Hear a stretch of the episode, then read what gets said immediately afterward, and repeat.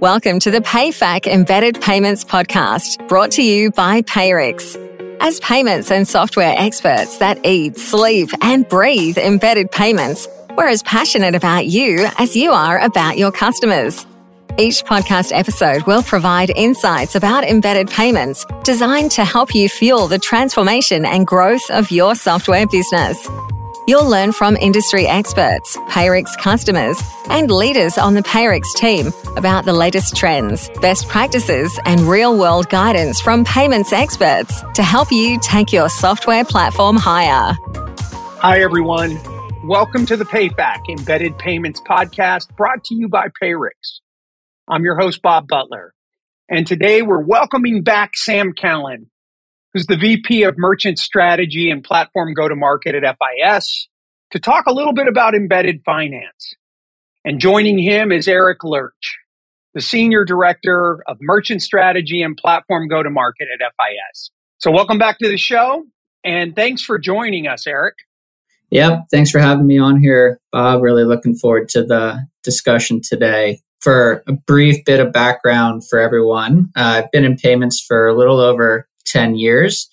Most of my time was actually focused on card issuers and issuer processors and consulting. And I've also been at Adyen and helped define their go to market strategy for their issuing and embedded finance product rollout.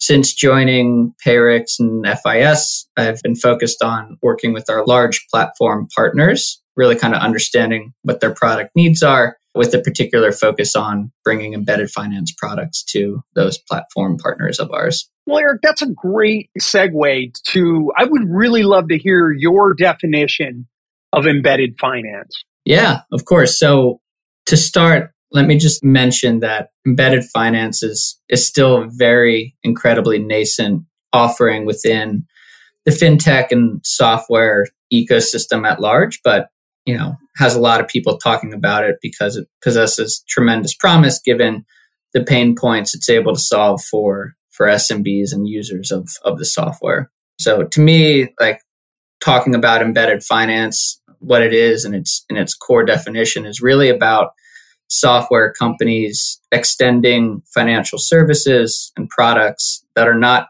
core competencies of theirs to their software user base natively within their own software solution. Historically, when a software company would have a user request a financial product, for example, access to working capital integrated with an e-commerce marketplace, the marketplace would redirect or refer the user to a financial service provider site where the user could then apply for working capital. While this flow works to offer a working capital product to the end user, it provides a clunky user experience as the user is redirected to another environment to consume or apply for the financial product. Embedded finance is really about the modern APIs of financial infrastructure providers, enabling those APIs to be consumed by software companies that are now able to extend that financial product natively within their own software, which improves the overall end user experience. So this has obviously led to a large convenience factor for the end users consuming those products. And those end users have become increasingly comfortable consuming financial products from their software provider rather than just from a traditional bank or financial institution.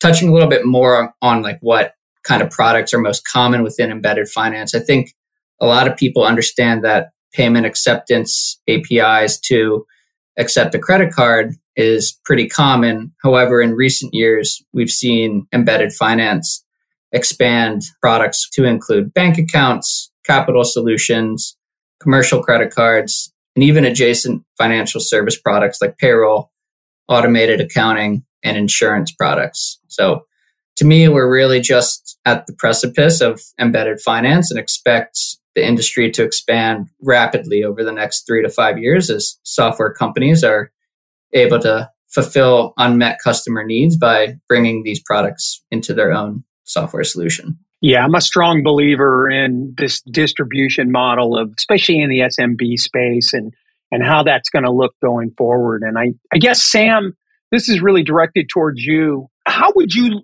see embedded finance? What does that really mean for small to mid-sized businesses? Yeah, it's a it's a good question, Bob, and and as usual, thanks for having me back on the show. I think that it helps to just start with looking at the problem that you're actually trying to solve. So, I think that in the case of embedded finance, it's really about solving the pain points of what are a fundamentally broken SMB banking system. So, SMB banking is difficult for a large financial institution to do.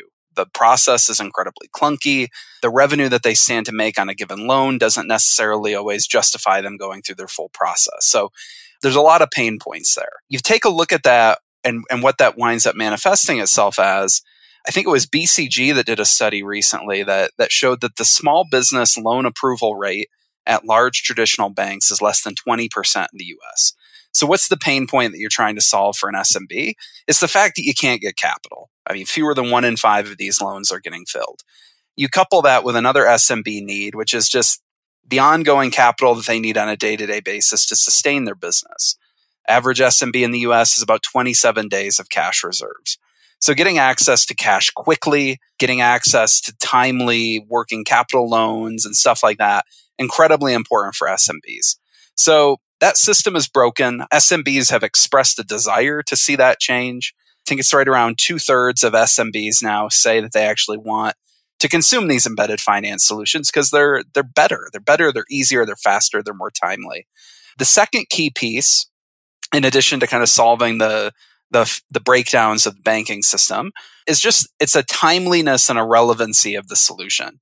You go into a bank, it's going to be a, a, very cookie cutter loan type of an opportunity. With embedded finance and, and having those, those loan offers built right into the workflows of your business management solution, you're going to be able to get loans that loan offers that are pre-approved they're custom tailored to your business. You get them at the exact time that you need them. They're as simple as you know one click within your interface.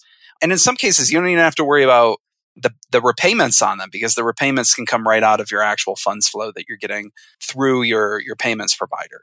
So if we take a real world example, let's say Bob, you're going out and you know you manage a local salon or a spa. You have a need for a bank account and perhaps short-term lending, getting access to your funds quicker.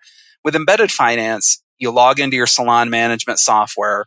Right in there, you see your dashboard with your daily store operations, your financial reporting, all of that good stuff built right in there, you've got your bank account that's linked to your business management software. And within that dashboard, you will be presented with pre approved and timely loan offers or working capital offers. And it's just as simple as, as potentially one click within your dashboard. So, and as I mentioned, you can fully automate some of those repayments as well. So, really, in short, it just makes it simpler and easier to do business. So, it's really at the end of the day, it's about being able to get access to real banking solutions that aren't adequately served today and just getting served a better product at the end of the day. Well, I'd like to follow up on that because, you know, when I think about it, you just talked about it from the small and mid-sized business point of view. And I think that makes the most sense because I think that is solving a real world problem. But what does the rise of embedded finance mean for the platforms that are actually providing services to those SMBs? Yeah, it's it's a good point I, or a good question. I think that the the first thing that comes to mind, right, is that if your clients are demanding this, it's increasingly going to be table stakes. If you're not able to offer it and your competitor is, it's pretty clear which one which one of those providers the SMB is going to go to. They're going to go to the one that makes their life easier. So at a base level, the clients are demanding it and you're going to have to be able to offer that to stay relevant. I think the second piece though is that really today, embedded finance adoption, it's still quite low. And so I think that's a, a key positive for a lot of these software platforms. Only about 10% of software platforms are able to offer embedded finance products today. And really, only about 5% of SMBs are actively consuming embedded finance products in the market. So we're still fairly early. There's a lot of opportunity for platforms to get out in front of the, the trend here.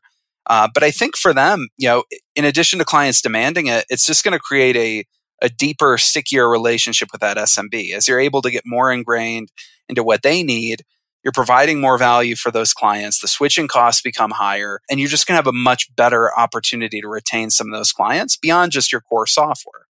Now, the third and very practical element of this to, to platforms is it's a revenue stream. And so you can think about, you know, you've got payments revenue opportunities, you've got your SaaS revenue opportunity, embedded finance is just another layer to that. And really there's three core products at the at the foundation of embedded finance. There's a bank account, there's a card, so a card issuing product, and there's short-term loans or, or working capital. And by just offering those three products alone, you access about 45% of the total SMB banking addressable market.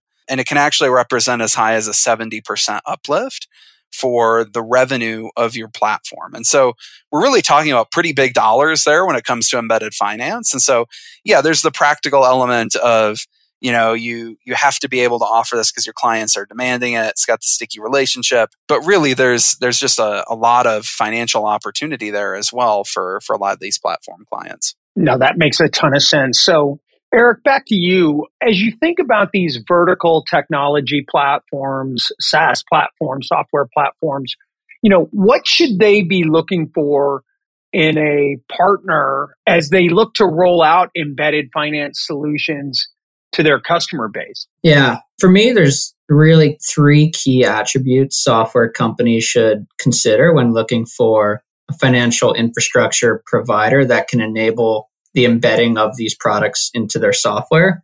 And the first is really around integration flexibility. There's a number of different ways to embed financial products, whether that be a direct API, a co brand or white label of a complete portal, or embedding an iframe or a widget, which is just a component of a web page. And so, based on the platform's desire to control the end user experience and their time to market needs, the infrastructure provider that supports the embedding of these products into the platform allows the platform to kind of select whichever integration method is most suitable for their needs. So integration flexibility, I think, is really important and having a breadth of different options should be a major consideration set for the platform. The other one is really kind of product breadth. You know, Sam just touched on bank accounts, commercial credit cards, working capital loans.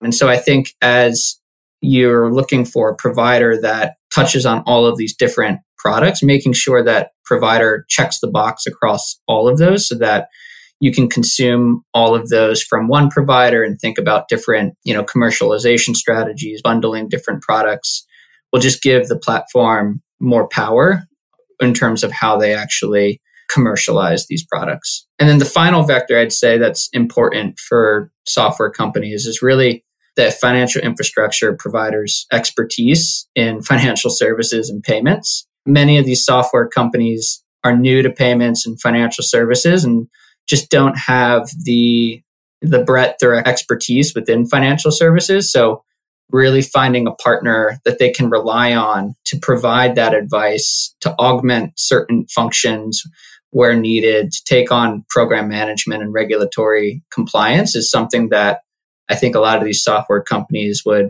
would find value in in a partner that can help them embed these products. Makes a ton of sense, Eric. Really appreciate that. Sam, you know, both you and I know that FIS is well positioned to support software partners in realizing these embedded finance ambitions. But can you tell us a little bit more about that? Yeah, I mean, I think when you look at the history of FIS and WorldPay, there's a lot a lot that really plays into this, right? So FIS, WorldPay, long history of powering ISVs and, and SaaS providers, as well as PayFacs to extend those products to SMBs. WorldPay pioneered the ISV referral model with Mercury Payments, literally trademarked the term PayFac. And then when you start to look at the broader assets of FIS, FIS is world renowned for powering some of the most complex financial institutions in the entire world when you think of some of the largest, most complex banks in the entire world, they rely on FIS banking tech to power them going forward. So I think it's a really dynamic combination of payments and banking technology. And I think the FIS banking tech with the program management capabilities that FIS provides really makes us a strong partner within embedded finance. And this ultimately lets you, the software platform, focus on what you do best which is building software that SMBs need to run their business. Leave the banking stuff, leave the payment stuff to us, and we'll get that covered for you.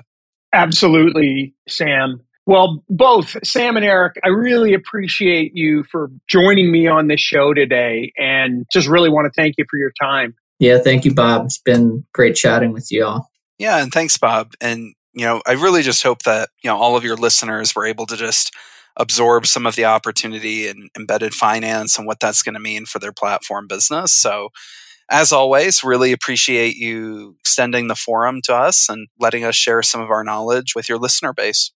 Thank you so much. You know, having spent a lot of time with you both, I know we're all big believers in sharing knowledge and experience. So we really appreciate you joining us here today. At Payrix and FIS and WorldPay for Platforms, we want to be a trusted resource for software providers who are out there trying to make sense of embedded payments, finance, and commerce, and to help them get the education that they need to make the business decisions their customers and investors will thank them for. Thank you for joining us today on the PayFac Embedded Payments Podcast, brought to you by Payrix. For more information about embedded payments, subscribe to our show at payrix.com slash podcasts.